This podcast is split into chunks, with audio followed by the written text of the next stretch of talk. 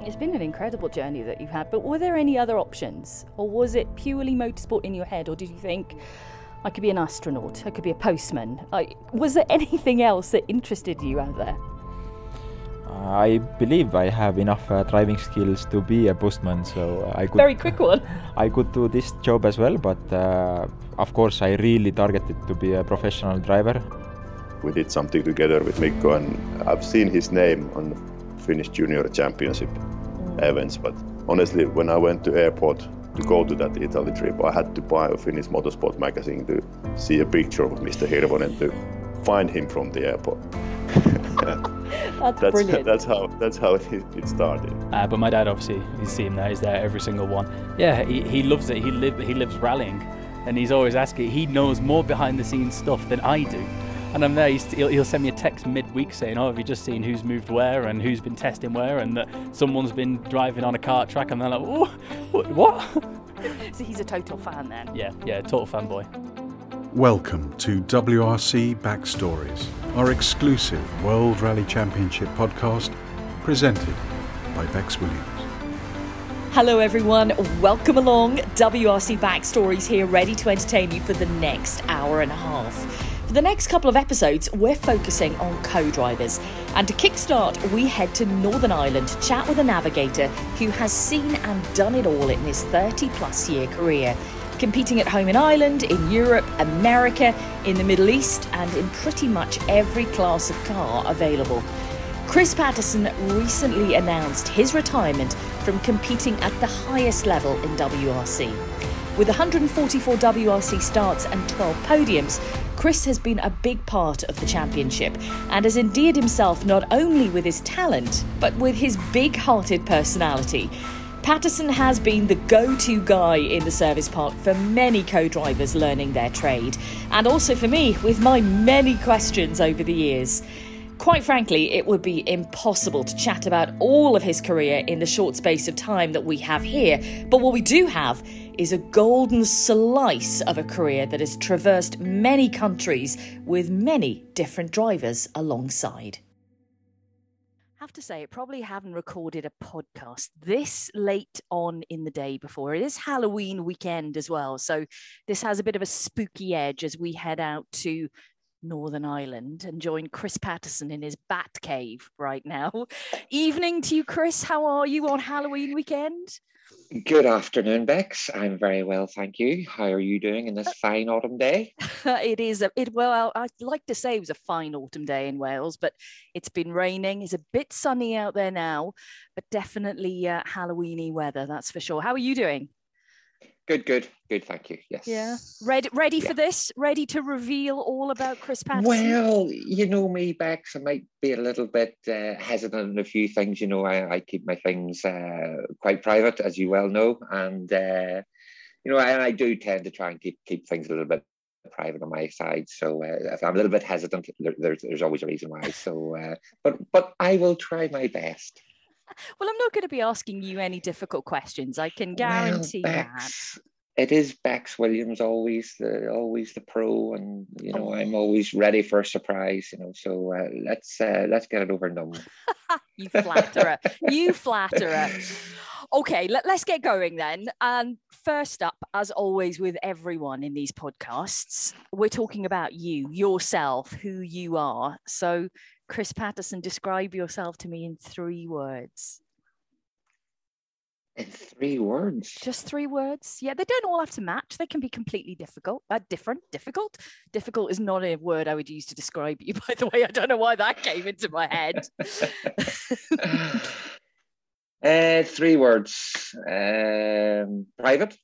Yeah, yeah. Mm-hmm. Noted. Um, I'm a perfectionist. Ooh and um, I like to have fun. So, I mean, it's uh, probably not three words, but um, you know, there's three words that, that, that sort of would describe me. Let, let's go with all the P's, shall we? Private, perfectionist, party. well, yeah? Bex, you and I have been to the odd party. You can't deny it. We have. I've seen you move on the dance floor, Patterson. I have. Oh dear, that was scary.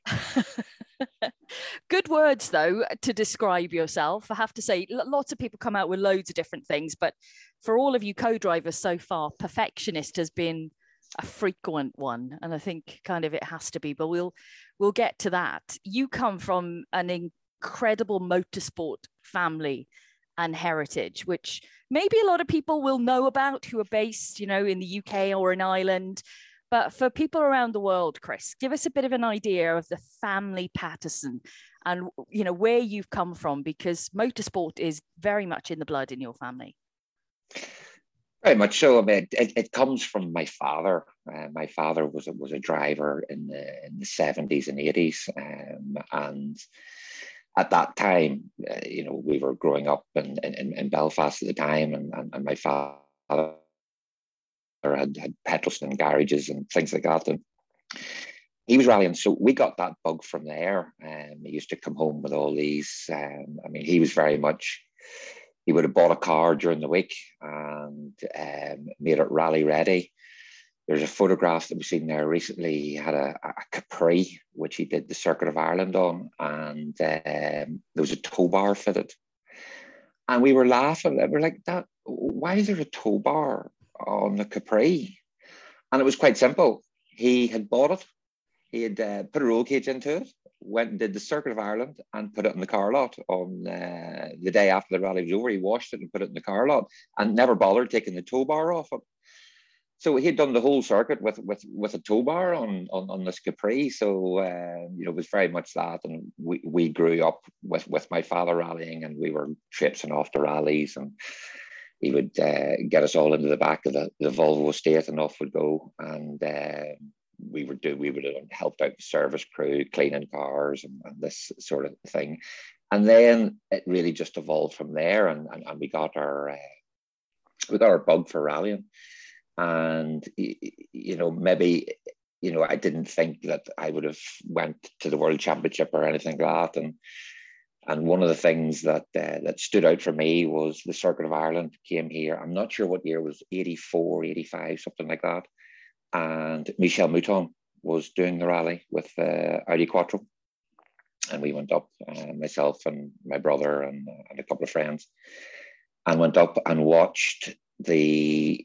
We went on our bicycles and, and cycled out to where the stage was, not far away from where we were living, and seen this Michèle Mouton and, and, and Fabrizio Pons in the, in the Audi Sport Quattro.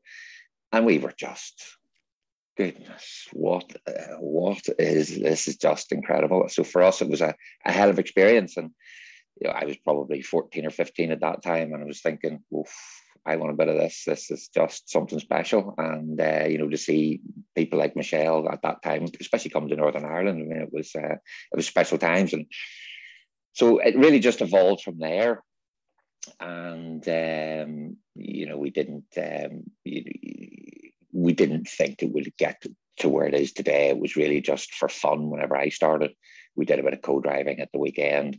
We went to work on a Monday morning.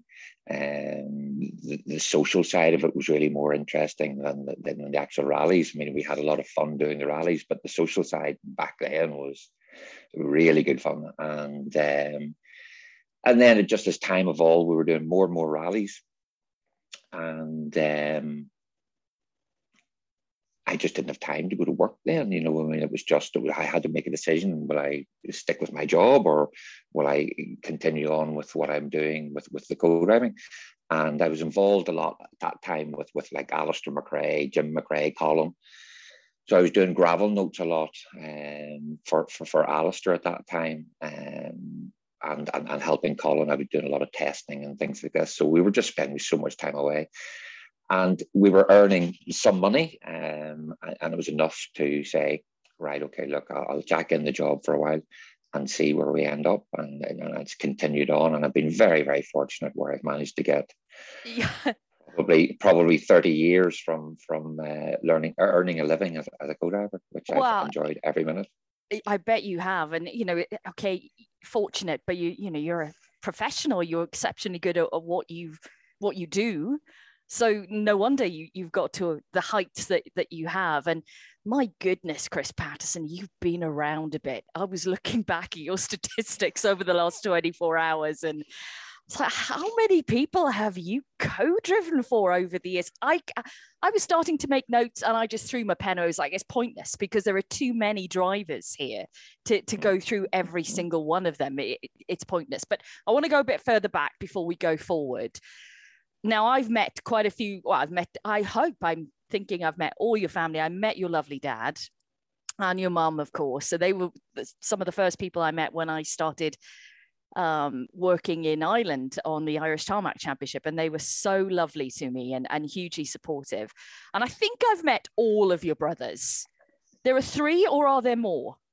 No, there's three. Uh, right. I'm not Good. sure if you've if you've met. Yeah, I'm not sure if you have you met my other brother Jody. Have you? yes, met I've met Jody. Yes? I've met yeah, Jody. okay. So I've yeah, met Davy. Yeah, yeah Jody. Yes. yeah. I've met okay, good. I've met I've Yes. met them all. So I want to know what you were like as a youngster, Chris Patterson, because my goodness, I four boys, all with a bit of a head for motorsport, being taken to these rallies across the country, having a heck of a time. What were you like as a youngster? Were you a bit of a rebel? Well, I wouldn't say rebel. We were just normal kids growing up then, and um, I feel sorry for my poor mother. She she had the handful. Uh, we just got on with things and, and and had a good time. And and my mother, you know, I mean, my mother wasn't so stupid. She um, and, and it's a story my father again told told with with good with, with a laugh. Um, my mum doesn't drive and, and, and never had. Well, I certainly don't remember her driving and it simply goes back to uh, I think it was the year was 1974, whatever year it was, and my mum had four boys, and my father was in the motor business. Uh, for some reason, uh, my dad was bringing a Volkswagen Beetle uh, to, to deliver to a customer on, on, on a Saturday morning. And he drove it home and it ran out of petrol at the bottom of the street. And for some reason, he went up and got my mum. My mum was doing the ironing. And uh, brought down, went down with a rope, put for some reason, put the rope around the front bumper of the Volkswagen Beetle. And my dad took off, or my mum took off in, in the tow car, and the front bumper, everything off the Beetle. And my dad sat for a while thinking my mum would come back down again. My mum didn't come back down again. My dad walked up to the house. The car was there, the bumper was there, the rope was there, and my mum was standing doing the ironing and just said, I will never drive another car ever again. And to this day has not driven a car since because she was she was smart.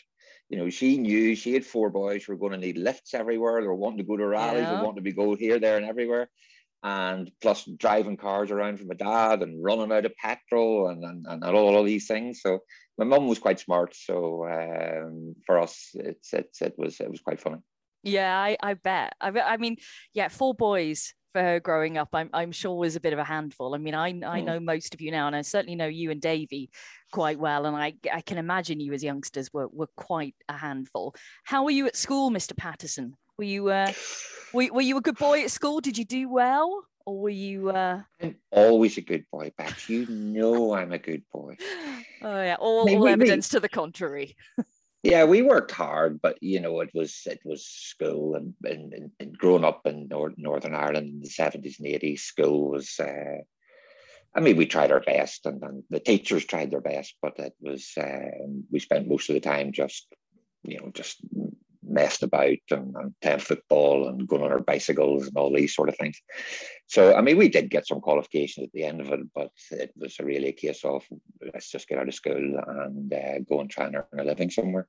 And with my father being self-employed at that time, um, with with his different things that was going on, it was very much a case of um, you know let's let's go and help out there and- and see how we can do. I mean, you know, when seeing as you were surrounded by by so much motorsport and and rallying with with your dad as well, did did you feel when you were at school that that was an area you were going to go into, or was it just a kind of secondary fun thought in the back of your mind? it was always just a fun thought, but it was something that you know, even whenever I was was was at school, um, I would have been away doing, you know, helping my father with with doing pace notes for different rallies, and and also I would have went and if a navigator wasn't available, um, I can remember going and, and doing the recce's with, with with some drivers. And I didn't have a driving license. I was much too young. I was 15, 14, 15, 16 years old and going off and doing recce's for big rallies, the Circuit of Ireland, Donegal rally, you know, there were, there were big rallies at that time. And, you know, that's really where, you know, I've been making pace notes since, since a very, very young age. And, you know, they talk about the 10,000 hour rule, if you like, you do something long enough and for, for, and often enough, you'll become good at it. So, whenever I was sort of leaving school, I was already you know, quite quite handy at, at, making notes and navigating. And I couldn't drive, but well, we could drive, of course, but uh, we weren't supposed to be driving.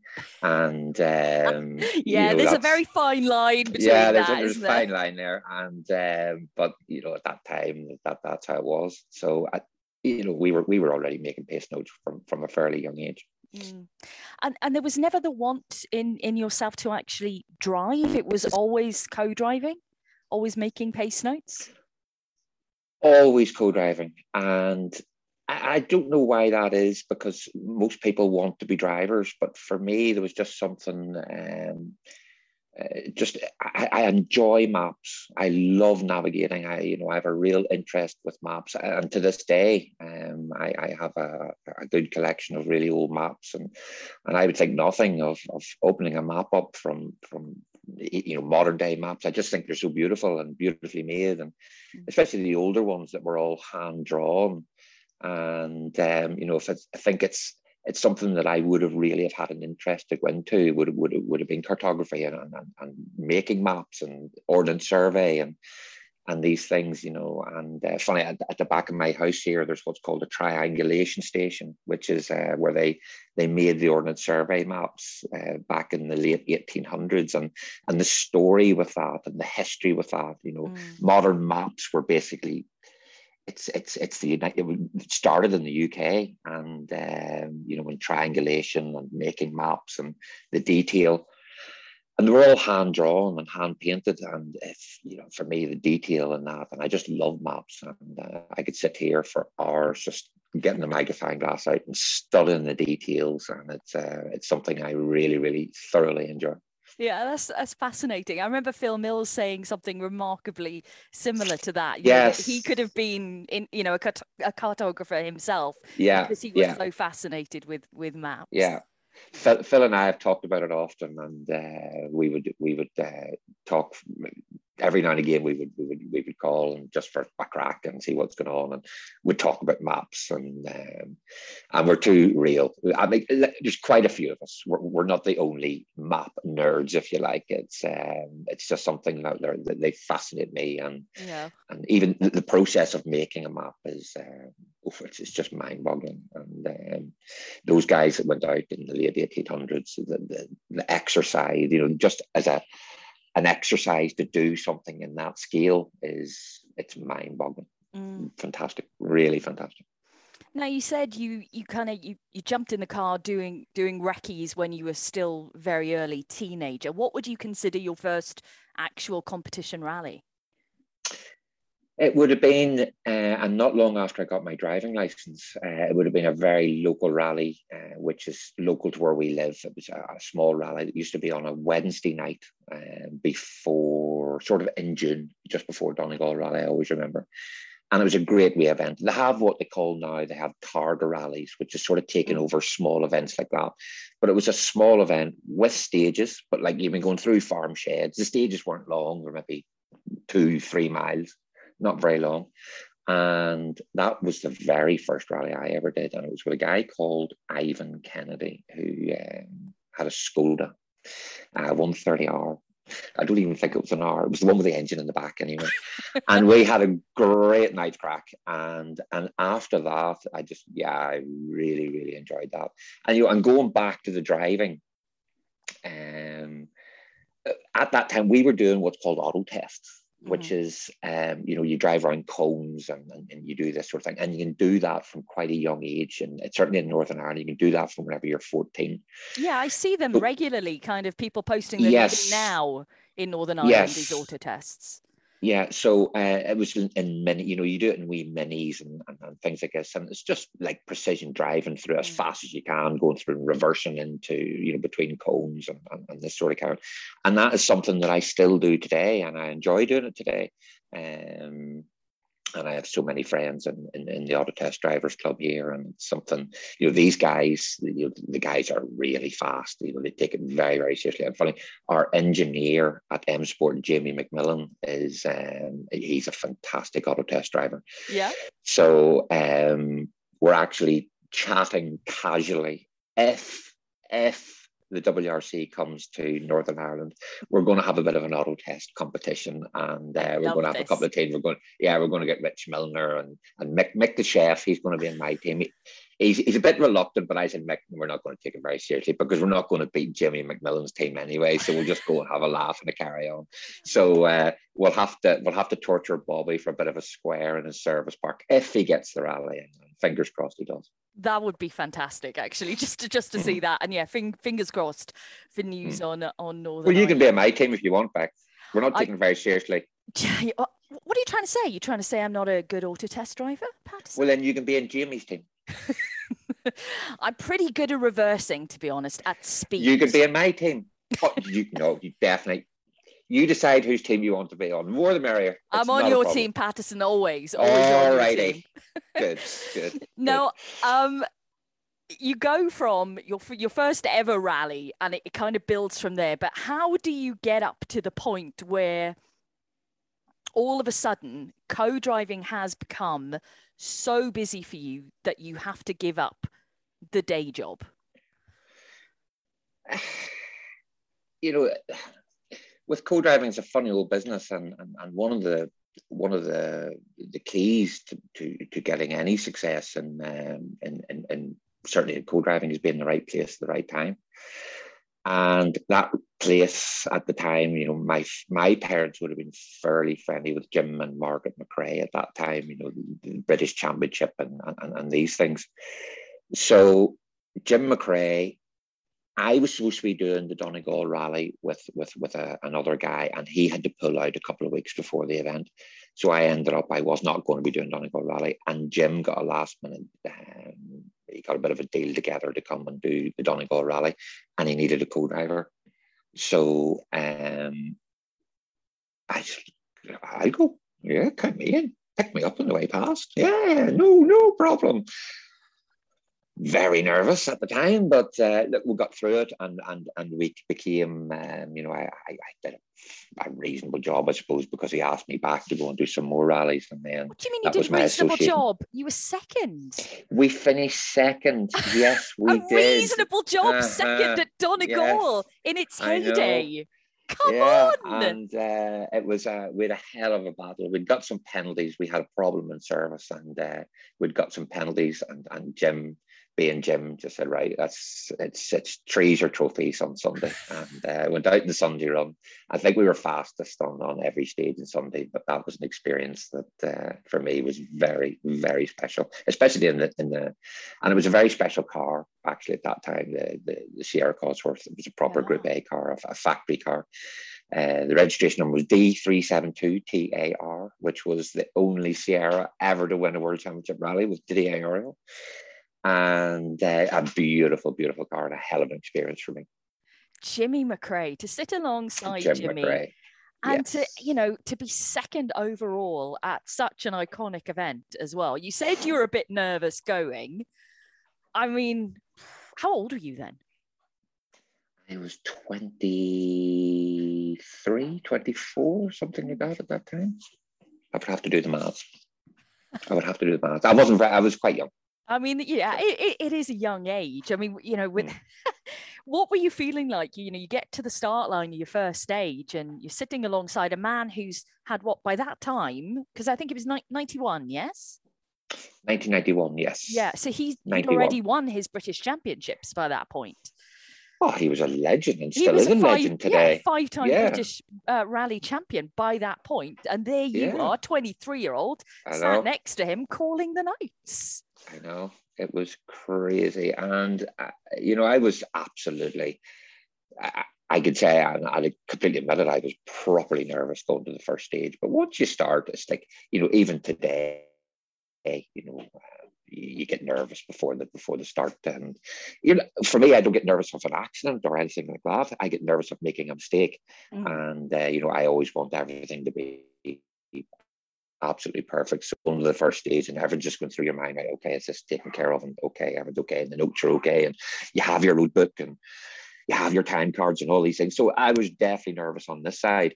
And Jim was just sort of laughing, just Chris, you'll be all right, don't worry about it. But he is the coolest, coolest, coolest man you could ever meet. And uh, it was a real treat for me. And, and we had a really, really good time. And thankfully I was asked back and we did a few rallies after that as well. Yeah, I could see you've sat alongside him quite a few times and alongside mm. Alister as well. Yes, yes. Well, McRae, you know, they're just such great people and great sportsmen. And um, that was a real pleasure at that time. And we did a lot with Alister then with, with the gravel crew. He was starting out on the World Championship and I was doing the gravel crew and did a lot of testing. And, and he had David Senior um, and David and I are still good, really good friends mm. to this day. And uh, which reminds me, I need to ring him one of these days. And um, you know, they're just such great people and great sportsmen and, and just great ambassadors for, for, for rallying. And they were just great people you know, I think it, it's kind of a good reminder, isn't it? Even though we have like a global sport, you travel the world, it's still a small circle of people, really, that that travel with it and who know each other. You know, the amount of people you will now know after, uh, well, not after your career, because your career is still very much going, even though you've retired from WRC itself. It is a small group of people, but that's kind of it nice. Is. Yeah, it is. And and Bex, you know, I mean, how long have I known you? When, when did you come on to the 2001, 2002? Full time 2002. My first 2002. Yeah. Yeah, you know, so that's that's that's uh well nearly 20 years ago. So I've yeah. known you as, as a as a good friend and a close friend and a colleague for for 20 years. And you're absolutely right. And we've seen people come, we've seen people go and um, there's there's been a, a, you know a small core of people have, have have kept going and are still there today, and yeah. it's great to see those people. And and like you, yes, I have so made so many friends around the world, and that is a, a privilege that we have, and, and we, we're definitely very very lucky.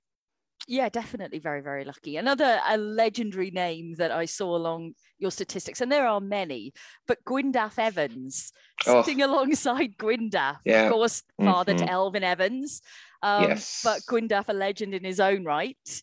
Um, uh, what was it like with Gwyndaf? Because, you know, him and Elfyn are very, very similar, pretty kind of, you know, straight, but wicked sense of humor. Oh, the two of them are just exactly the same very wicked sense of humor, very good people, and again, they want everything to be correct, and they are quite driven for that, and uh, they can be demanding, but rightly so. And they've had the successes that they've had because of that. Uh, Gwyndaf, you know, really, for me, I, I, was, I enjoyed every single minute with Gwyndaf. We had such a good time, and what a talented driver. And I made a bit of a mistake a couple of weeks ago there. We were in Greece and it was going to the podium and I seen him standing and we were sort of waiting at the side. So I got out of the car to go and say hello. And he said, Oh, Chris, I've got something to show you. I've got something to show you. And he's got a Mark II Escort, um, which I think Elfyn has had a hand in and Phil Mills has had a hand in it as well. So it's been built at Viking with, with, with Phil yeah. Mills and it is just absolutely beautiful. And I said, right, we'll go and do a rally. We'll go and do a rally, right? Definitely we'll go and do a rally. Thinking that we'll go and have a do a day out somewhere in Wales. We'll have a, one of those beautiful rallies up in Sweet Lamb or something like that. Mm-hmm. There'll be no recce. We'll just go and have a day out and have a nice bit of dinner. But typical Gwyndaf. No, no, no, right. We're going, we're going to go and do the, the Manx rally or the Roger Albert Clark, and we're going to go and do it right. And it's like, all right. so uh, at some point we'll be going next year with Gwyndaf and Mark Esper, and it's going to be so much fun because oh, Gwyndaf, uh, really, really good fun. And Gwyndaf, he's a hell of a driver. I mean, he's he's something special. And you know, the more I've started thinking about it, the Isle of Man would be really good because the Manx Rally, uh, Gwyndaf was was hard to beat in the Isle of Man. Yeah. And um, you know, just some of those legendary pictures that you see from from from back with Ari Vatanen and people like that in the Isle of Man and the Mark II escorts. Um, you know, so as long as he promises to go through Sulby Village absolutely full sideways at 10,000 RPM, I think we can probably do a deal. I, I'm sure he'll agree to that. I'm sure he will. you know, you, we, we've talked about um, obviously McRae, Evans. Like I said, we can't go through every driver that you've co-driven no. for because we'd be here for hours, Chris. Maybe yes. even this time tomorrow. But Ooh. you know, the phone is obviously going off the hook for you. you you've come second in Donegal from from McRae, and then all of a sudden, Chris Patterson's name is out there as the co-driver to have to guide you to podium victory. So was the phone off the hook in that period? Well, yes and no. Um, you know, it's it's easy to sort of say yes to everything, and and I did for a time was saying yes to everything. You know, like I think it was two thousand three, two thousand four. You know, I was just doing I was doing every single round of the WRC with two different drivers. Mm. Um, well, I, at that time there was Niall McShea, Kris Meeke, and Nasser Al Attiyah. And I was sort of planning, and that just is not sustainable. Um, you know, you're just running all the time and with different drivers. You know, the, the two drivers were different programs. You know, one was doing junior, one was doing um, the production cup and Nasser as well uh, with with with the Middle East, and then Nasser then came in to do the production cup, so something had to give, and you know, luckily I was still able to do some of the junior rounds with Chris, but then the program with Nasser just become it got so we were doing so many rallies that, mm. that something had to give, and and at that time.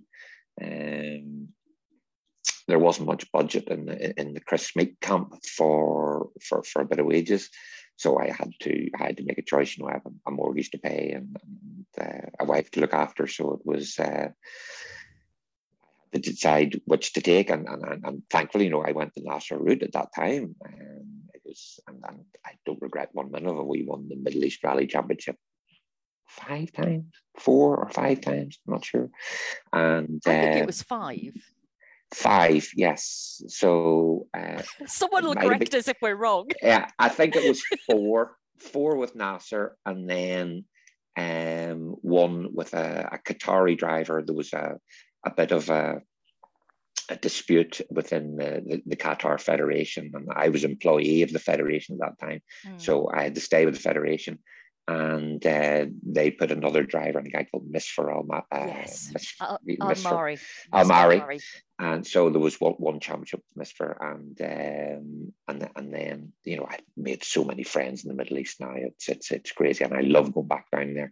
We're going back down there again actually next week. We're going down to do some testing with uh, for Dakar with with Sheikh Khaled uh, Al Qasimi. So uh, we're heading down there next week that's really good news uh, because obviously you spent spent a lot of time in in the WRC with with Khaled Al Qasimi. But how difficult must have must have been that year when you had three different drivers, three different championships within one, effectively, three different styles of notes. I'm I'm guessing as well. I mean, okay, some people are similar to others, but eh, you have a young driver in Kris Meeke and it, different levels. How did you deal with that as a co-driver? Well, I was just making it up as I went along and doing my best. Um, no, you're not supposed to say that. uh, well, that's exactly what I was doing, and and, and I won't I won't uh, try and you know hide around that. But I mean, literally, and that's what I was sort of saying. You know, I was taking on too much. You know, and and you yeah. do tend to lose a bit of focus, and you do tend to lose a bit of. Uh, I mean, you really should be focusing on one thing but I mean, it was working at the time and it was grand, and there wasn't much budget for Chris or Niall at that time. Yeah. And, and sort of I had to make the choice uh, as to as to which way I was going. And at that time, you know, Nasser was the choice that I made. And um, but just simply I'd, for for financial reasons, and it was as simple as that. You know, I like I say, I had mortgages to pay and bills to pay. So um, but you know, we managed to do a good job. We got through it, and literally, we were making it up to go along. And but I took on far too much, and uh, really had something had to give. So that was that was how that uh, that panned out. So your advice to to co-drivers who are doing that would be then, you know, kind of hone your focus maybe on yeah. just one. It's difficult though, isn't it? When you have opportunities, and we're seeing it right now, certainly in the WRC, there's so many co-driver changes right now, and younger mm. co-drivers are getting the opportunity to come in and you know you have to kind of take opportunities where where you can get them but there is like you just mentioned that problem of taking on too much Well, I just simply took on too much. I mean, three drivers, a full WRC season, and Middle East was just far too much. And I was juggling at the time, and, and especially with three drivers, where you, you you just can't really focus. But totally agree with what you're saying there for the young guys. When I had a, a young uh, UK co-driver on the phone this morning, uh, just for a little bit of help, and I was basically saying to him, "Look, you need to get out there, take what you can. You know, obviously competing is is where you want to be, but."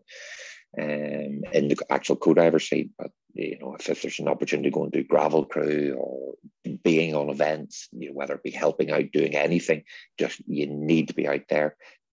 And if you're not out there, you're just going to get left behind. Uh, you need your face out there and you need your name out there. And try and juggle as much as you can without juggling too much because focus, you know, to, to do a really proper job, you need to prepare properly. And the preparation, everything nowadays. There's a lot more preparation today than what there would have been then. And you could have, and we did make it up a little bit as we went along mm. back then because you could do that, but you can't do it today. There's just so much preparation needs done, and uh, every T needs crossed and every I needs dotted.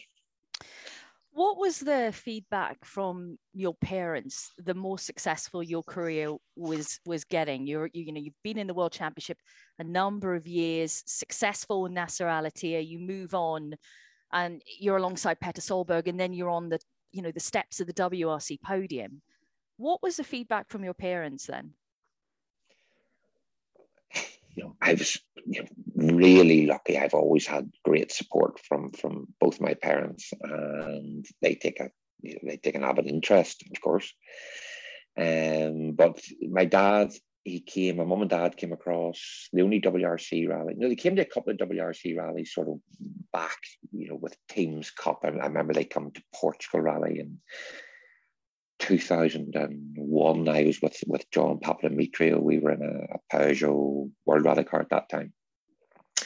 And, um, you know, again, John Papademetriou, still to this day, a great friend. We were very lucky. We were in Athens for the ceremonial start a couple of weeks ago there down in, down in Acropolis Rally and we were able to walk around to the hotel and have a cup of coffee with oh, John oh, in, in, in, in, John's hotel.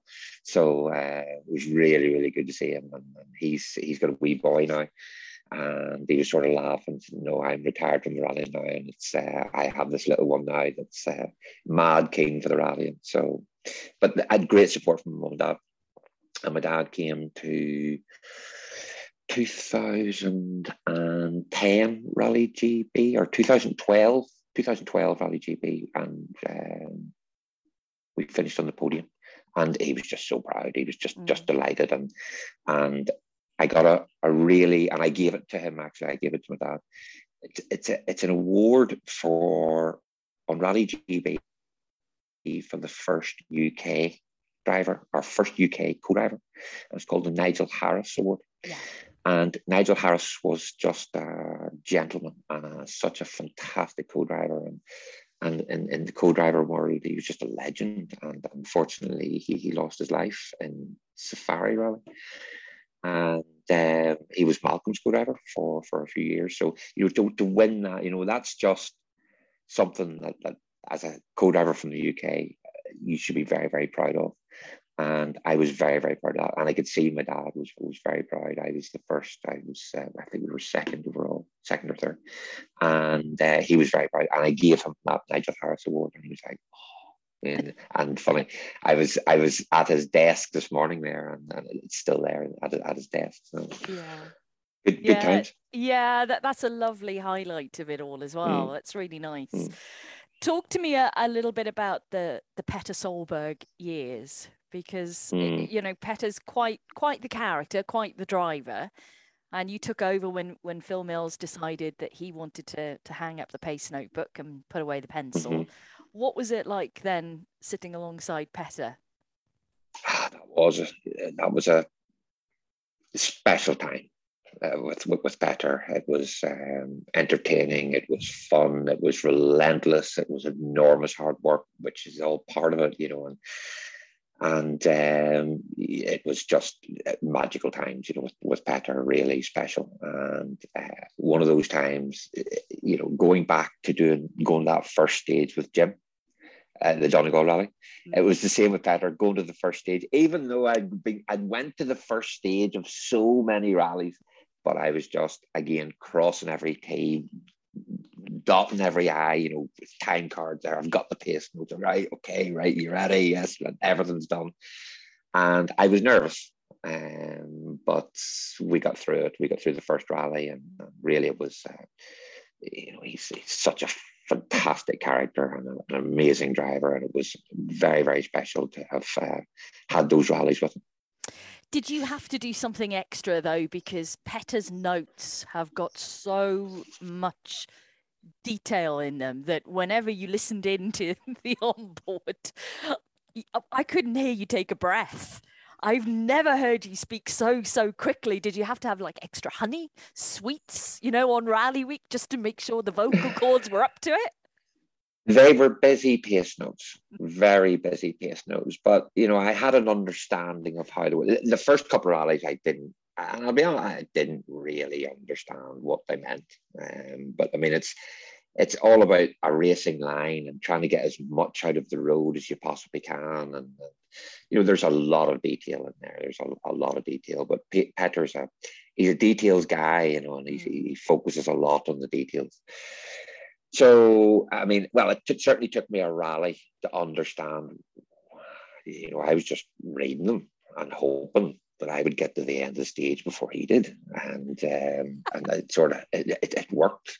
So I just kept spurting them out, but it wasn't really. It didn't really understand where they were or what they were doing, or it all these details. And I certainly couldn't see all these details. But uh, once you get an understanding of them, where he's just it's it's all about a racing line and taking the racing line, and just really really detailed where he puts the car and quite often, you know, he'll have one corner and he's putting the car, setting the car for the next corner.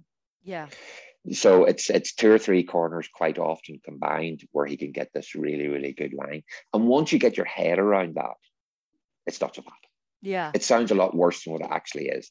But there was definitely times whenever I was running out of steam, and you know, you're going down, down some of these hills and some of these rallies, and you're going, and you're just hoping you're just hoping that you're going to get it all out and we always managed and uh, he seemed to understand uh, everything that was happening because if you miss something if you, if you if you had to miss something or whatever he would have picked it up so all the time you had to be so careful to make sure it was absolutely correct and he would be permanently you know he's, he's quite hard and mm. uh, you know he's very grateful but at the same time he'd be quite hard just look you're a wee bit behind there you're a wee bit early there or whatever it is and he's just trying to get the best out of me as well, which I appreciated because yeah. it's something that I wanted as well. I wanted the best from myself.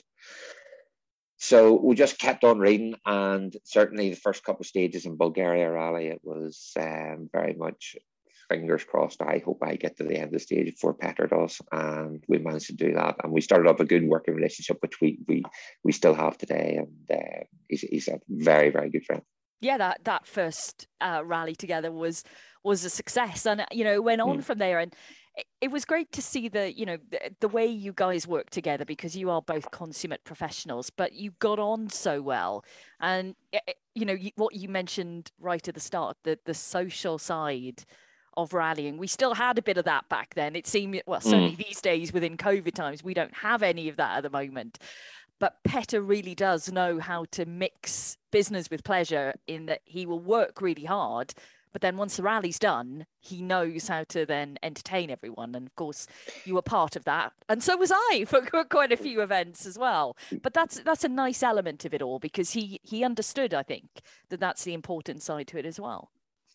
Very important. And it's also very important to look after your guys and you're looking after the people that are around you. So he always treated us and uh, to, to, a nice dinner and and um, well, I don't need to tell you the other shenanigans that were went on at those uh, those dinners. But it was just such good fun. But you know, he does know that he drives people hard and he yeah. works people hard and but it, it's really just trying to get the best out of them uh, to try and get the best out of everybody including himself and he knows that uh, sometimes he doesn't mean to, but he can be, you know, he can offend people just with his just being so demanding, and upset people, and um, you know that's so he just knows. Let's buy them all a nice dinner and say thank you, which he did, and you know that's people then you know they get used to just the way that he is. And knowing they were going to that everything just will work out in the end. And everything always did work out. But you know with with, with Petter he's just trying to get the best out of everybody. Mm. and I really really enjoyed that because getting the best out of me that's what I was wanting as well. I want to do my best and um, you know and again you know it gives you that chance to focus on 100% on what you're doing so that side of it, I really, really enjoyed with Petter. Um, he is very demanding, but uh, you know, really, it was to get the best out of everybody, and, and, and, he managed to do that with me, and I enjoyed every single minute of it. Well, most of it, most of it. let's let's talk about one bit that maybe you didn't quite enjoy so much, but as you touched on in Spain when I interviewed you, it's maybe what you've become famous for. you know, over 30 years of co-driving and incredible results. And when everybody mentions Chris Patterson, oh, it's the guy that drove Petter Solberg in yeah. Sweden. Which was a yeah. little bit of a surprise for many of us, Chris. I have to mm-hmm. say, you drove the it was the final stage of Rally yeah. Sweden back in good God, I can't even remember what year it was now, but 12 2011 2011 yes 2011. I remember Ken Reese, who was, um, you know, looking after the team at the time, sending me a little message before that stage began to say, um, uh, Bex, you're going to notice a bit of a change on on this stage. Um, you know, nothing to worry about, but uh, we'll we'll explain all later. And I'm thinking, well, what on earth does that mean? And of course, mm-hmm. you know, back in that day, you know, we're doing the radio. I could watch some of the coverage on TV, and I'm thinking, well, what's the change? Um, and it was you behind the wheel, which which was the mm-hmm. change there. I remember your stage end interview perfectly, but. Uh, uh, how did you feel about getting behind the wheel of that car? Because it was it was a necessary evil. You had to do it to get you guys through the rally. It was it was just it was circumstance and and, mm. and you know, was unfortunately we had a bit of an unfortunate incident in the service, and we had a bit of work to do on the car. So we had whenever we left service, so we exceeded the speed limit. And in Sweden, you have um, some grace. You get you get over if you go over a certain speed limit, you you get it's an automatic ban. And but you have 48 hours to get home. So you have 48 hour grace. So unfortunately, um, just uh, uh, such unfortunate circumstances of how, how it all happened and how the build up happened. Um, and so we we hatched a plan. Um, we we spoke with Bertel, was the clerk of the course at the time. Um, we were a bit concerned, you know, is this going to affect, you know, what way is insurance and, and things like that? And there was nothing against it in the regulations, but we just wanted every T to be crossed and for it to be correct. But I mean, I'd never driven a rally car before, never mind a world rally car. I'd never driven on snow, studs, never. And it was left hand drive. I drive right hand drive here in the UK.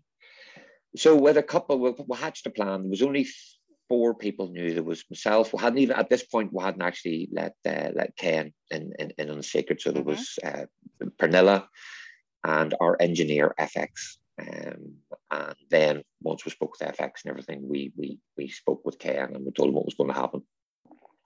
So I drove the rally car from wherever the service park was then up at uh, was it toward, it wasn't as far as toward no, it was no, at, at the we airfield. We were in Hagfors, weren't we? So uh, Hagfors. Hagfors. So I was driving the car back to the service every night uh, from the service in Hagfors back to Karlstad to the park for me, and then driving it back up again in the morning just to see, right, this is how the gears work, and this is how it starts, and this is what happens when you push that button or that button.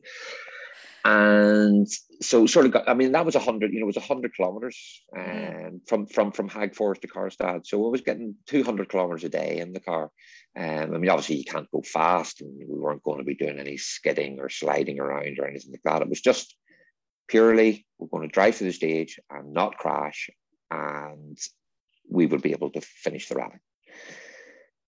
So we never really thought, you know, we were thinking about it all the time, and, and yes, and then the time came where, right, I'm driving, okay, and typical pattern. I'll read the pace notes. I can remember the stage. I'll read the pace notes. Typical pattern, you know. And we headed off into the stage, and you, you do tend to forget uh, sometimes because the cameras, you know, we knew it was live on TV, but it's like a mm. subconscious thing. The cameras yeah. and everything are so small in the car that you don't even realize that you're live on TV. And I think that's a good thing because sometimes if you're thinking you're live on TV, it might distract you from your actual professional job. But and the cameras never so small. Yeah, it was just right. Let's go. We're having a day out. And Petter started trying to call call the pace notes, and we nearly crashed. We nearly crashed I said, Petter, stop. Just just stop reading the pace note. I'll just just don't make me crash. I'll be fine. Don't worry. And we got through the stage, and uh, it was a relief. But I enjoyed it. I I definitely was an experience, and it is something that uh, I felt a wee bit sorry for Mikko Hirvonen. Mikko Hirvonen had won the rally, and we were getting the train after the rally. We were getting the train from Karlstad to Oslo the next morning mm-hmm. to get the, to get the flight home and it headline news on the, in the paper that I'd been driving the stage and my photograph. And it's, these all these people were looking at me. And poor Mikko, nobody knew Mikko had won the rally. It was just all, look, there's that guy who was driving that car. And you're just like, oh my God, I, am just, I'm so embarrassed. But um, it was a hell of an experience and something that um, I'm just so pleased it happened. The circumstances weren't ideal and um, I think the, the regulations and everything are changed now, so I can't really see that happening again anytime mm. soon, um, which is probably a good thing because I was, I'm not a driver, and let me in a World Rally car Citroen is uh, a little bit irresponsible, but we'll get through. Hey, you got through and it, you know, on yeah, exactly. snow and ice as well. I, mean, I know. You know, come and on. And it was great. Yes, it was great you know, give give a Scandinavian driver that you know co-driver that challenge. Maybe they would have been mm-hmm. a bit more confident because they're used to driving on that surface. But you and I both know, in you know, in our countries, we barely yeah. get snow, and when we do, it's a complete disaster for us when we drive on it because we don't know how to. Um, exactly. Um, but I was very, I was pleased it didn't, you know, there was there was no incidents on the stage and everything went fine and it was great and we laughed the whole way back to service we laughed and just um, did we actually just do that? And uh, then when you when we watched the footage back later on i was so slow but i don't care because i didn't crash. Exactly. we got the car through in one piece and that was really important. It was really important for for for, for sponsors for petter for everything that's going on around us um, and Citroen at the time Citroen were helping a lot of the time you know and, and it was important for everybody that and the car got through with no damage. So it was uh, fine. it, it, it's an experience and it's a good experience and you can kind of chalk that one off yes driven a world rally car thank you mm. on a wrc yeah. event oh yeah live on, on tv yeah live on yeah. tv yeah i think yeah. You, you started the stage and ken had then messaged me to say chris is driving and i didn't actually believe ken reese i was like he's winding me up he is winding me up that you were driving and we couldn't see i don't think at the time into the car until we got like heli shots and then you could see Petter with hand signals and and everything. Like, what, what the hell is going on here? But yeah, yeah, great story, yeah. great story. And we, we couldn't do. I, we we tried. I did a couple of practice starts. You know, with the launch control and all of the things. And there's a whole procedure to starting the stage with these cars. I just couldn't. I kept stalling. You know, we, we did about five practices, and I think got one out of five, and I just kept stalling it. And I said, Petter, we're not doing a launch control. We're just going to drive gently off the start line and hopefully nothing will break and it will be fine. It'll all work out. And it did. Like everything, it all works out in the end.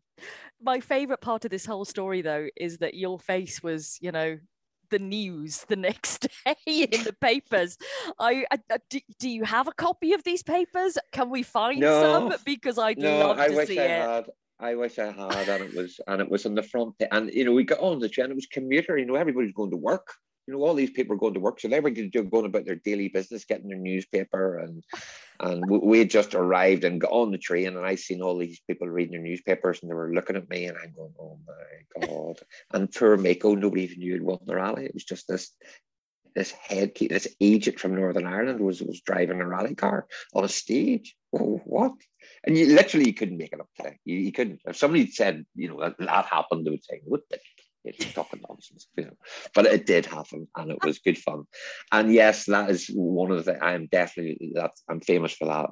Not uh, really all my my very, which I'm very proud of achievements in in, in motorsport huge achievements in motorsport, but a lot of people now in, in Sweden and Norway will know your face as, as that. Uh. You've you've had an interesting, you know, the last decade because obviously Petter Solberg featured in there. So did Kris Meeke, Khaled Al Qasimi, Gus Greensmith. You've done a lot in the past ten years, and uh, you know what was it like with with Chris because you were with him in part of the early his early career, and then you you kind of came back to sit alongside him again.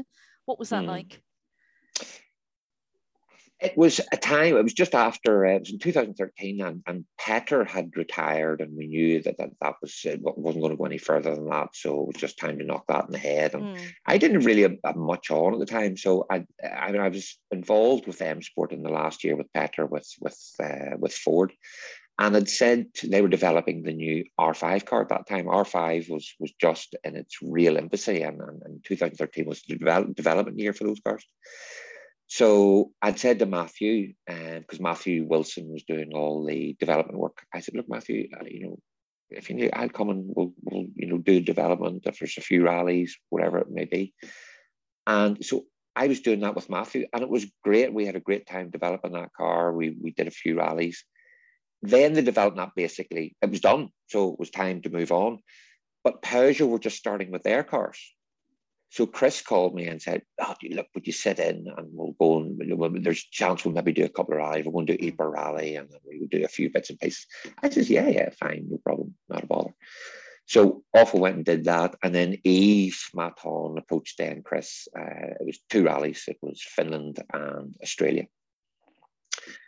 And he was fast. Chris was fast, but didn't end well. Mm. The two events did not end well. And I made a conscious decision then, you know, and, and Chris to this day is a very, very good friend of mine. And um, but I, I wasn't prepared to make a commitment to Chris and go and do a two or three year contract with Citroen. And just we'd done two rallies. They were a disaster.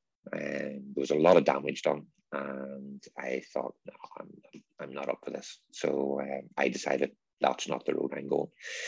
And Sheikh Khaled then called and said, well, look, if you're not, because Sheikh was supporting Chris at that time, and uh, it was actually after Australia, and I'd, i spoke with Sheikh Khaled and, and, and Ron Kremen at that time, and um, I said, look, I'm just not prepared to. This this is not for me. If you know, it's if we're going to go wrecking and smashing, it's not for me. I'm sorry. I'd just rather just not. I'd rather just give it a miss. Yeah. So um, so then Sheikh Khaled said, oh well, uh, because Scott was sitting with Sheikh Khaled at that yeah. time, and she, Scott had had an approach from Elfyn, and which was totally respected and uh, not not a baller, and you know anything you know to help Scotty you know pursue his career. So uh, it was then decided, okay, um, Scott, you you decide uh, if you want to stay with Abu Dhabi Racing or you know go with Elfyn, you know it's, it's, it's absolutely there's there's no it's full respect and uh, so Elf or Craig or Scotty went with uh, with with with Elfyn and Sheikh Khaled said look will you will you co drive for me and we'll just go and we'll have some fun we'll do the Middle East and we'll do some World Championship rallies the ones that I decide I want to do and and we'll have some fun. And I've known Sheikh Khaled for for many many years and we had some huge races um, in competition uh, in the Middle East over the years. And so I knew him really, really well. So it was nearly a perfect fit, fit for me for what I wanted to do. Yeah. And um, so I just that just fitted in nicely. I just uh, went went with Sheikh Khaled, and um, but you know with Chris it was just a simple case of Chris. This is this is not for me. I'm sorry. Look, you know, speak with Paul or speak with whoever at the yeah. time, but you know I'm just not That's No, and I think that's right. You've me. got to go. You've got to go with your gut feeling and what is a good fit for you, yeah. and you know mhm. what you feel completely comfortable with. And like you say, you, you're you're good friends, but Mm. as a professional working relationship, that was not right for you at the time. It just wasn't right at that time. And um, you know, Chris went on, and he, he, he's obviously had a fantastic career, as, as we Mm. know, and and but we've remained really, really good friends. We speak regularly. Uh, when I was speaking to him just the other day, there we were talking about um, Dakar. We were talking about Dakar Rally, and also talking about motorcycles. So um, we speak regularly, and um, you know, he's, he's he's he's a good guy. You mentioned uh, Sheikh Khalid and also a name there, Ron Kremen, and who unfortunately Mm. passed away recently. Ron, Yes, such a such a good guy and Mm, one of mm. Rally's just finest people. Um, yes. that was a that was a nice team. Everything they had going on at Abu Dhabi Racing was was great. It was a good unit, and obviously, you know, you you did more rallies maybe in the WRC than you would have expected. Because if Sheikh Khalid said a handful, it was definitely more than a handful that you ended up doing. Yeah, and, and, and it was great, and it was great times. And, and like you say, Ron was, was one of the sport's true gentlemen, and a great loss to us now, and a great a great loss as a friend and a colleague. Uh, He was a, such a such a good guy, and uh, we remember him well. And uh, and the cooperation with Sheikh Khaled, you know, unfortunately with Abu Dhabi Racing, there's just not really much going on there at the minute, and just went through circumstance and and well, COVID has not helped, and the pandemic has not helped things, in, in because it's um, you know it's it's tourist, it's a destination. Abu Dhabi as a destination was, was basically behind the budget, and just nobody traveling. No. So these things just nothing. You know, everything comes to an end at some point, and um, we are testing next week for Dakar. So we will do not I'm not co-driving, I'm just sort of helping helping out with the team. Um, so we'll be in Dubai next week for the Abu Dhabi Desert Challenge and then in preparation for Dakar. And then we'll see after Dakar what way that that whole the whole thing's going. Yeah. Um, hopefully someday Abu Dhabi Racing may come back or it may not. We will see. It all depends what Sheikh Khaled wants to do. Yeah. Well, fingers He's- crossed he's the does. boss. Yeah, yes, absolutely. and it was a great time. It was a great time, and uh, whatever the boss decides, you know, that's that's what we'll uh, we'll, we'll, pursue. now, I've I've got a bone to pick with you, Patterson. Oh dear, not again. It Really? was in in Sheikh Khaled's day when when you said to me, "That's it, Bex. I'm uh, putting the pace notes books away now. End of 2018. This this is my last rally." And I think it was Yes. Mm-hmm. Rally Spain actually 2018, similar to obviously you know this time around. Yeah. That's it. Calling it a day, and I was like, "Oh no, I can't imagine you not being here. It's time. It's time." And then lo and behold, a couple of years later, up you pop again. So I'm not taking for granted this time that it is an absolute retirement. Speak to me in 2024 and then maybe we'll celebrate your successes. But I reckon you might see you again in the next few years, weeks, months, who knows? No, that's it. I will not be in the co-drive. Well, I, I well, when you say not, I mean I'm going to do this rally with with with Gwyndaf, and uh, Let's say then from the WRC, maybe. Yes, no, retirement. I, I, I won't be in the WRC. You know, I'm, I'm a car guy. I love cars. I'm, I have a real passion for older cars. And uh, funny, Steve Perez, he's he's another one. He was keeping me going, and his son uh, Sebastian was was was part of uh, the M Sport squad in Spain. So Steve was there, and um, he knows I love his Lan- love. I just love his Lancia Stratos. It's just the most beautiful car, and the noise. So he was saying, "Ah, maybe go and do it. So yes, I will go and do a couple of rallies for a Good. bit of fun, a bit of carry on, and um, no doubt you'll see me helping Gus and and, and, and, sport out in a few few events next year. We'll, we'll see, and uh, it's been a great year this season you know, with with Gus. How did he get you out of retirement? Well, it was Malcolm. Right. Tell me the story. It was Malcolm. Malcolm rings, it's very difficult to say no, and um, he can be very, very persuasive. And you know, and well, you know, just to put the record straight, um, Malcolm called. We, we we got in contact with us. We we we went over and we met him, and uh, we jailed quite quickly, and, and it was great. But I seem to have got you know, you're saying you have a bone to pick with me. Well, I have a bone to pick with, with oh, you as well. God, oh, God. Yeah. You know, I seem to be getting the credit with with, with bringing Gus uh, forward this year, which I totally disagree with. Um, I am very, very small part of a very small cog in the big, big scheme of things. You know, Malcolm, uh, Malcolm, Rich Millener, our engineers, Jimmy McMillan and Bernardo, Gus, Gus's family, everybody working together to bring it forward. Um, yes, I've been in the car and I did uh, some steps in the right direction this year, which has been really, really great. We had some targets uh, which which Malcolm set for us at the start of the year. We've achieved most of those targets, which we're delighted with. But I should not be taking the credit with that. It's it's it's really it's it's and, and Malcolm's the driving force with that. And you know, Malcolm has put his faith over the years in so many young drivers. He does not get the credit for, for, for, for what he's done over the years. And mm. very quietly, he's been doing it for years. And you think of the drivers that's went through his workshops. Yeah. They're all there. Tänak, Thierry Neuville, everybody's well, Seb Ogier was already an established driver, but but he, he was better for M Sport, I reckon.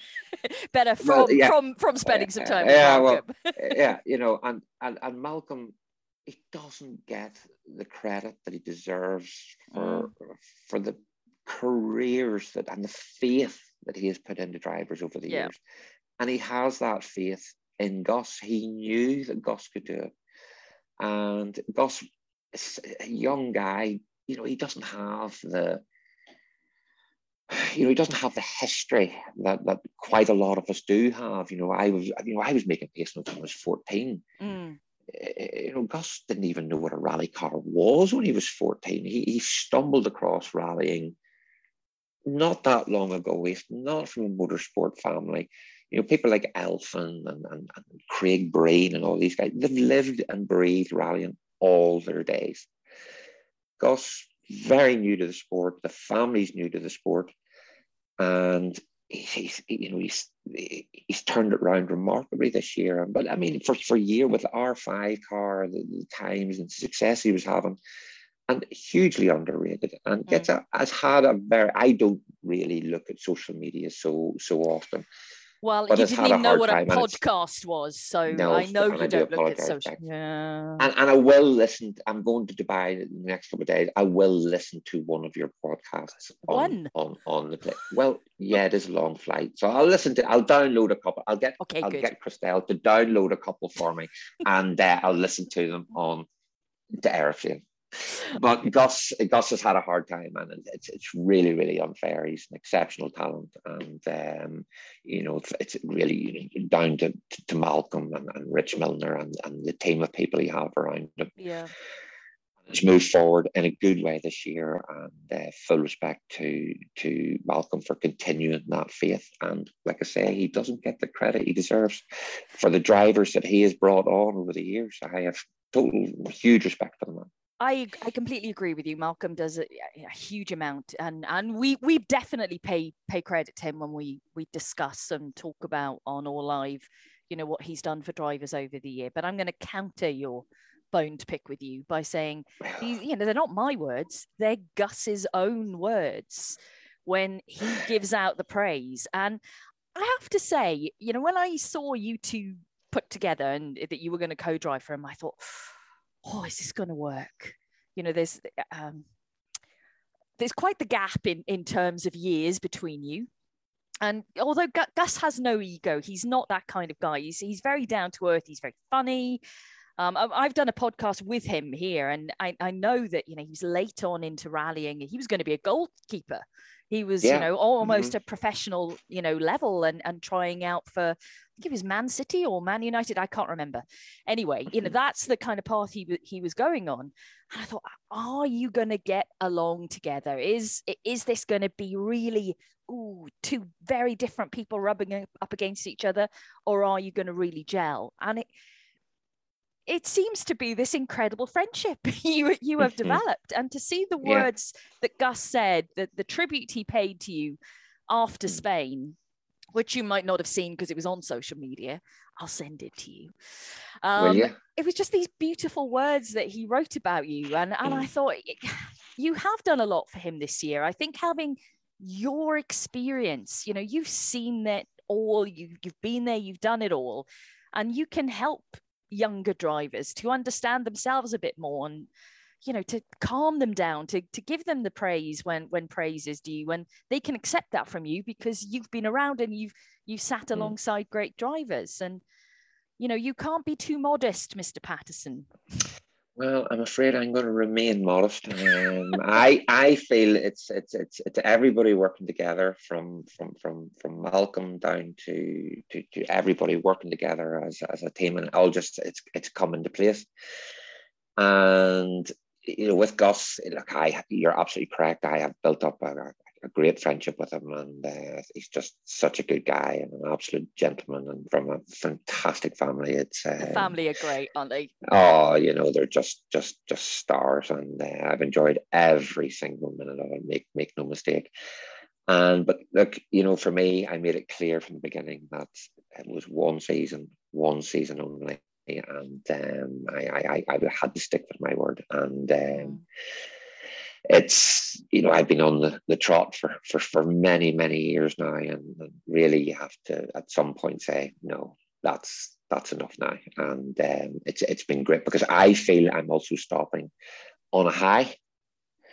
Um you know we you're only as good as your last result. And say that we we, we finished uh, sixth, yes, fifth, fifth or sixth, fifth, fifth in Spain, which I must, I must actually check. Uh, One of the two, and that was only two weeks ago. That's how old I'm getting. I'm forgetting. It was only two weeks ago. Um, but you know, to finish on that high is is, is important to me. Um, to finish on on a high, and you're only as good as your last result. Yeah. And um, so it's been a great season. We've we've enjoyed every single minute of it, and uh, it's been you know these cars are so good. We are so lucky going in these cars, and you tend to forget that sometimes. They're just so fantastic. They're so fabulous. So the new cars, we're all in for you know all, all you know your yourselves and, and you know people are watching tuning in to, to, to WRC Plus and, and the channels around the world you're in for a big, big treat. These car, new cars are so fabulous. They're just so fantastic. And the bits and pieces I have seen getting released on social media, they're not really doing them any justice. They really are fabulous. They look fantastic. The the technology and the engineering in them now is, is, is something to be, oh, it's just so incredible. How time moves on so quickly yeah in, in engineering wise uh, and technology wise um, you know these new cars are they're, they're something special. We we are all in for a big treat come monte carlo a big treat come monte carlo. I'm really excited. I can't wait it's going to be great. I hope so i'm really looking forward to it. You were sixth in spain in spain by the way. Six right. Six thank you. Yes. Yes. Yes. I know we finished in the top 10 and i'm delighted with that. So yeah. But I I Yeah. loved the fact. Well, first of all, I don't think you know. I think I on a Zoom call that we have with all the drivers and the teams pre-event. I was the one who said to Gus first, "What's it going to be like last event with Chris Patterson?" And a lot of journalists were like, "No one knew that it was going to be your last event. You kept that very, very quiet." And we go back to your three words, Mr. Private. You didn't really reveal Mhm. that it was going to be your last event or no announcement or anything. It was just, I'm going to do it. So as soon as I'd mentioned it, then people started writing stories. Mhm. We made sure that we interviewed you quite a lot on the final day. yes Never been on TV so much. Um, but it, it was a nice final day, but it's good. Yeah, do you know what? COVID times now, we don't get the chance to interview co-drivers as much as we could because we you don't get the access to people now. We have to wait for people to be brought to us and can't just grab you the way the way we used to um, before all of this COVID stuff came in came into play. So it was really nice to be able to chat with you on Sunday and to see you interviewed a number of times and even at the stage end as well. That was it was good. Okay, not for you maybe because I know you you're intensely private, But you said some lovely words. You're very good behind the mic. You should do that more often. Maybe we can uh, get you in on WRC Plus now. Then. Yeah. Good luck with that one. uh, you know, it, it, was, and it was. Uh, look, it's very, very important come Monte Carlo. You know, because uh, some people did tell me. I think it was Julian said to me. You know, people are taking two and two and adding them up and making 20 and you're like what you know there was think, oh, Chris is being dropped, and it's like, oh, yeah, some ridiculous clickbait yeah. headlines just to get people yeah, to go just, in and have a look. I just be in despair, you know, people just coming up with these assumptions, and uh, it's just total nonsense. It's very, very important that uh, in Monte Carlo Rally, there's no second guessing. So the new, it was always always in the plan where the new co-driver for Monte Carlo will do Monza. Yeah. Because you can you can test and you're blue in the face, you can do pace no practice, you can do all of these things. Yeah. But to keep the whole momentum going and moving forward with Gus, Monte Carlo Rally next year is the most important rally he has done so far. It's a new car. Um, you know, Ford is, is, is, going to have a lot more involvement, and um, you know, he's, he's representing M Sport in a, in a proper way. And um, you know, these things, it's just so important that um, that that everything's working in a correct way. So it was important that the new co-driver um, did a rally, and Monza was the perfect fit. Yeah. So you know, obviously negotiations are all still ongoing for many, many things, but that is in the plan where if the plan moves forward, that's the way it'll be. So, um, so the new co driver was always in the plan that uh, Monte Carlo, they're, they're, not second guessing going to the first stage. Yeah. Like I was with Petter going in the first stage in Bulgaria, the first stage with Jim McRae back in Donegal Rally.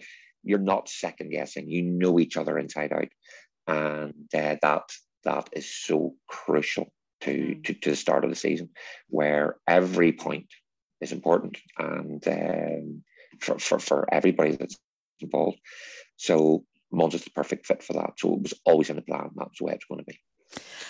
Uh, yeah, which um, yeah, uh, it makes complete sense because Monty's such a, a, huge event in in more ways mm. than than one, of course. But what yeah. about you now? I mean, I, you know, I'm disappointed because I won't see your face anymore on WRC events, and I, you know, we won't have the chats and the gossip and and all the rest. But I know I can just pick up the phone and and do that with you. But you have such experience in in the WRC, and it feels to me like even though you're not going to be in the co-driving seat, I would like you to be involved in some way still because we need your kind of you know your vision, your expertise would you would you ever consider doing, you know, a role where you're working within a team somehow? Yes, I'll probably be involved with Gus. I'll, I'll continue on a certain amount of, of cooperation with, with, with, with Gus and with M Sport and, and, and Rich and Malcolm and everybody at M Sport. Um, and you know, if I can help out in any way there, you know, the, there's there's all sorts of things going on there at the minute. So if I can help out and be of assistance there, then yes, absolutely. Uh, but certainly, um, you know, I'll go down and help out in Monza. Uh, I'll probably end up doing the gravel crew in Monza, and if uh, needs to, um, you know, we'll carry that across and into next year. So yes, I'm not going away, Bex. I'm just not going to be in the co-driver's seat where you just can't get rid of me that easily. and uh, you know, and and you know, I, I I am absolutely delighted if there's young co-drivers out there because there is a shortage of co-drivers. The there minute. are. There, there, right. there, definitely is, and um, you know, if I can help the, the, young guys come through, you know, I've given young, young Aaron there who's who's in with Taka now. I've, I've, I've helped him a lot over the years, and and that's been great. So I'm absolutely, you know, still he was on the phone for an hour this morning. Um, and another younger co-driver was on uh, for an hour this morning as well. So it's been a, a fairly busy morning talking to, to co-drivers. And if I can help them in any way, it's, it's, it's absolutely my pleasure to do so. And hopefully we can we can help them um, to move forward. And you know, any young co-drivers are listening, never be scared to make contact never be frightened to uh, because it seems to be oh i didn't want to ring you I didn't want to bother you i didn't want to you know, what? That's just crazy. How can you succeed if you don't ask? So, and if you need help, ask. You know, it's not just ask. So, um, you know, anybody can, can can message me, and everybody knows how to get in contact with me somehow. And um, it's it's I'm more than delighted to help. It's like a co-driver call center there, then, yes. Call co-driver call center here in County Antrim today. Yes. but that's great, and I think you know you're right. If, if people do want to get on, then you know to to to be able to and to know that they can contact you and and ask questions. It doesn't matter how silly. When when new people come to work with us doing any kind of job and if they want to step up to being reporters whatever i will always say to them ask me anything. Even if you think it's yeah. the stupidest question on earth just ask me. Because nothing, yeah, the stupidest nothing, que- is, yeah. nothing is a stupid question because if nothing you're new to something then you, d- you don't know it um, and it's and, so important know, to let people know that they can ask yeah, you know, and, and the young guys as well, you know, I mean, even for us, you know, and, and, you know, Dan's another guy, and, and, and you know, where he can't, why don't people ring him? It's not a problem at all. But even for us, you know, Bex, every day is a school day and yeah, every day absolutely. is a learning day. And uh, we certainly aren't self proclaimed experts in, in co driving or anything like that. We've just been around a few corners over the years. And most of us have made all the mistakes. We've done that. We made all them mistakes. So don't make those mistakes that we've made and, and, and, and you know, move forward uh, to, to the best that you possibly can. But, you know, really every day is a school day. And, and today, you know, uh, Spain rally, we were still learning. Of course we were. Um, and that's something that I will miss from them is those school days and, and, and learning and and, and taking uh, taking what we can from from from the rallies and from the uh, from the stages and really great, really great. Well, I'm delighted that you're still going to be involved. Um, I'm looking forward to seeing you getting up exceptionally early to be part of uh, Gravel Crew. I'm sure you're going to love that. I'm not looking forward to that at all. You know, I, you know, over the years, I mean, I have done gravel crew for, I did it for years, years ago, and those three o'clock in the morning starts and everything. It's wrong, right? Painful, painful. So I'm, and I have seen the itinerary for Monza, and it's going to be some early starts. Mm. Anyway, that's how it is. and um, but you know, uh, uh, at the end of the day, we're there to help us so look, if it means getting up at 3 a.m. or 4 a.m., that's that's how it is. We'll just go to we'll go to bed a bit earlier. Exactly. Chris, it's been an absolute joy to talk to you. And I know as with everyone that I speak to on these, we, we could keep on talking, but I'm aware we've been talking an hour and a half already. No way. yes. Oi, oi, oi. Okay. Um, yes. And I'm I'm glad that we still get to see you on events because we can carry on the storytelling through that, which will be fantastic. Um, well, somebody wants to do one of these on you someday, Beck. So maybe I'll do it to you because so many people want to know about you. You've, you any idea how many fans you have around the world? Oh, shush! Now, don't. No, but you do. No, no. And and you and, and, well, okay. Talking about bones to pick with, you oh. call me private. Nobody knows anything about you, Bex Williams. Nothing. I like to keep the air of mystery, Mr. Patterson. Yes, see, yes, see. So don't shout and roar at me whenever I say I'm a private guy and I don't like you know. So don't shout and roar at me. But uh, I think people would be delighted if somebody did a proper sit down interview with Bex. How many? You know, you're doing this since 2001, 2002 and nobody knows anything about you. It's it's Bex from the TV. It's uh, but who is Bex the person? oh, I couldn't possibly. I, I would love it. to do it. I would love to do that. well, maybe one day we'll set that up where you interview do me. You think so? There would have to be a bottle of wine involved. The stories might get a bit scary. That's very true. That's very true. Yeah. Because Bex, the last time you and I enjoyed a bottle of wine, I think it did get a bit messy. So, um, you know, it did, didn't it? as as it usually does, Mr. Patton, and that is the only way for it to be. No half yeah. measures. mm-hmm, mm-hmm. But I think everybody would be would you know certainly uh, you know nobody knows anything about you back, and it's uh, maybe it is that air of mistake is a good thing, but uh, so many people are like, Who is Bex Williams? Well, nobody knows. Nobody genuinely knows. Is she real? Just a figment of real? everyone's imagination. I'm just uh, like an automated voice. That's what I am, like Siri on your phone. That is fantastic. Bex, it's been an absolute pleasure and so nice to see you. Yeah, you too, Um, Chris. And I, like I said, delighted I am going to see you at Monza. And you know, congratulations on a brilliant career. I know it's not completely ending, and that we'll still see you co-driving and everything. But you know, you Co-driving and, and for fun. for fun, for, for fun. fun. for fun, of course. fun. Although I'm sure Yes. Gwyndaf Evans will will turn a bit serious as soon as he puts the helmet he on. will. He- yes, he wakes up in the morning and he's just he wakes up and he's just it's it's all go from the moment he wakes up. It's just like can we go and have a nice bit of dinner now, going that? No, because we're going to go and do more wrecking. All right, okay, then, let's go. So, uh, but look, that's great, and uh, it would be really, really good fun. And I hope we go through Sulby Village at ten thousand RPM, full will. sideways. I think I, I, I will come and spectate if it doesn't clash with the WRC. It'll be event. something to see. Yes, it'll be something to see. Yes. yes. well, Chris, I will see you at Monza. Thank you very much for sharing a little part of your career with us. Thank you, Bex, and thank you for taking the time today. And look forward to see you in Monza. For more great World Rally Championship content, head to WRC Plus with its thousands of hours of archive footage and exclusive live programming, event review shows, and extensive onboards. Special features too on some of the legends of the sport. This is all available at WRCPlus.com, the digital online home of the World Rally Championship.